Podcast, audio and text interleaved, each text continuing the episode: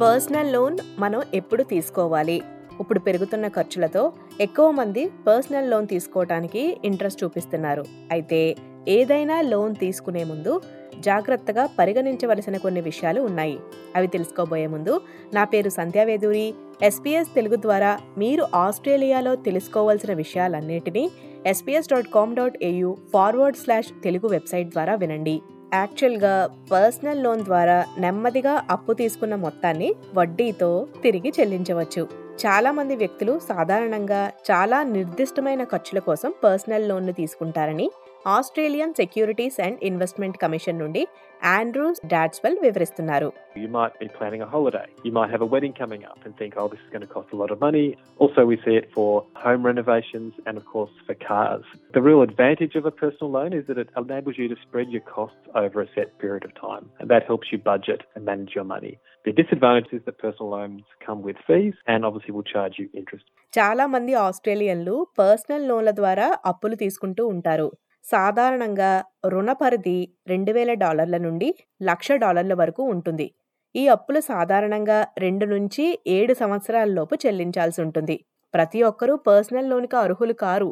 లెండర్లు వారి వ్యక్తిగత పరిస్థితులు చూసి దరఖాస్తులను పరిశీలిస్తూ అప్పుడు యాక్సెప్ట్ చేస్తూ ఉంటారు. ఇవే కాకుండా వివిధ రకాల లెండర్లకు వివిధ ఎలిజిబిలిటీ రిక్వైర్మెంట్స్ కూడా ఉంటూ ఉంటాయి. ఆండ్రూ డాట్స్వెల్ దీని గురించి మరింత వివరిస్తూ Generally speaking, you need to be over the age of 18 and you need to be an Australian citizen or a permanent resident. Now, there are some circumstances where, as a temporary visa holder, you would be able to get a personal loan, but there would be additional requirements. Lenders generally will ask you your financial history, what kind of job you have, you have to prove your identity, and what debts and assets you have. For example, do you have a credit card debt? లెండర్లు మీ Australian credit హిస్టరీని మాత్రమే చూస్తారని గమనించాలి మీరు అప్పును తిరిగి చెల్లించగలరా లేదా అనే నిర్ణయం తీసుకోవటానికి వారు మీ క్రెడిట్ స్కోర్ని ఉపయోగించి చూస్తారు ఫైండర్లో ఆమీ బ్రాడ్నీ జార్జ్ దీని గురించి మరింత వివరిస్తున్నారు Your credit score is a number. It's generally between zero and a thousand. And it gives lenders a benchmark for your ability to manage credit responsibly. And they consider your credit score to help determine the interest rate on the personal loan. So a lower credit score means there's more risk for the lenders. So they will increase that interest rate. మీరు గతంలో credit కార్డులు లేదా అప్పులు సరైన సమయానికి చెల్లించినట్లయితే మీ credit score తగ్గుతూ వస్తుంది ఒకేసారి వివిధ బ్యాంకులకు వెళ్ళి లోన్ దరఖాస్తు చేయటం వల్ల మీ ఆర్థిక పరిస్థితి సరిగా లేదని గుర్తించి వారు క్రెడిట్ స్కోర్ని కూడా కొంచెం తగ్గించే అవకాశం ఉంటుంది.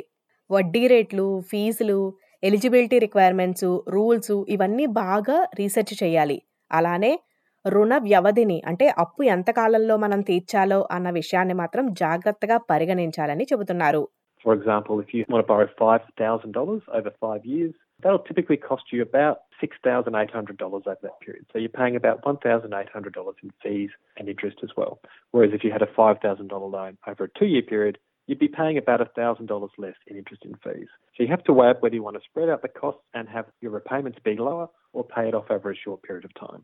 Money smart personal loan calculator ద్వారా మీరు లోన్ మరియు వడ్డీ రేటును అందులో కనుక నమోదు చేసినట్లయితే రీపేమెంట్లు ఎంత కట్టాలో అది క్లియర్గా వివరిస్తుంది బ్యాంకులు మరియు మ్యూచువల్స్ వంటి ఆర్థిక సంస్థలు మంచి వడ్డీ రేట్లతో అనేక రకాల వ్యక్తిగత రుణాలను అందిస్తూ ఉంటాయి.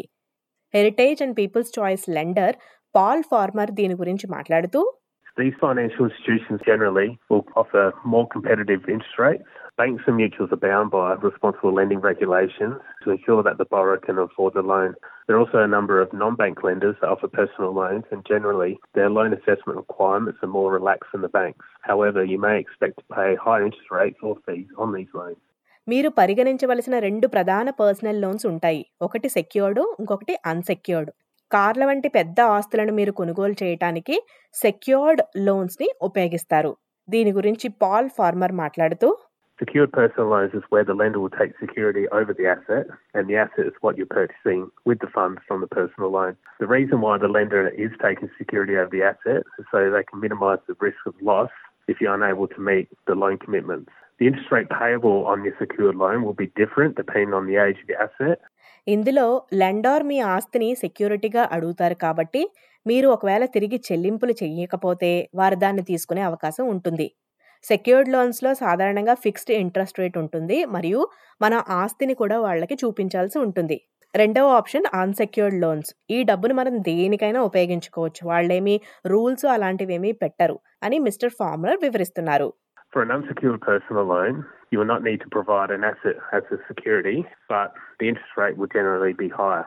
For an unsecured personal loan, the lender will restrict the amount you can borrow, and the loan sizes are generally from $2,000 to $20,000. మీరు రీపేమెంట్‌లను క్రమం తప్పకుండా కట్టగలమనే నమ్మకం ఉంటే, మీరు సాధారణంగా ఆన్‌లైన్‌లో మీకు ఇష్టమైన లెండర్ దగ్గరికి వెళ్ళి దరఖాస్తు చేసుకోవచ్చు. దాంతోపాటు డాక్యుమెంటేషన్ కూడా మీరు యాడ్ చేయొచ్చు. అయితే కొన్నిసార్లు లోన్ అప్లికేషన్ రిజెక్ట్ అవ్వడం సర్వసాధారణమని మిస్ బ్రాండీ జార్జ్ చెబుతున్నారు. When they're assessing your application, if they feel that your income isn't enough to cover repayments, they could reject your application. And tied to income as well, if you're in unstable employment or you haven't been with your job for a very long time, they can consider those factors against your application. మీరు loan తీసుకున్నాక మీ ఆర్థిక పరిస్థితులు గనక మారినట్లయితే, అంటే సకాలంలో మీరు రీపేమెంట్‌లు చేయకపోతే సాధారణంగా ఎక్స్‌ట్రా ఫీజు అంటే అదనపు ఫీజులు కట్టాల్సి ఉంటుంది. మీ క్రెడిట్ కార్డ్ పరిమితిని పెంచడం లేదా ఏదైనా శీఘ్ర పరిష్కారాలు కొంచెం హెల్ప్ అవుతాయి మీకు. మీ ఆర్థిక పరిస్థితులు కష్టంగా ఉన్నాయి, అసలు కట్టలేము అనుకుంటే మీ లెండర్‌తో ఈ విషయాన్ని చర్చించడం చాలా ముఖ్యం. వారు మీ రుణ నిబంధనలను కూడా మార్చే అవకాశం ఉంటుంది.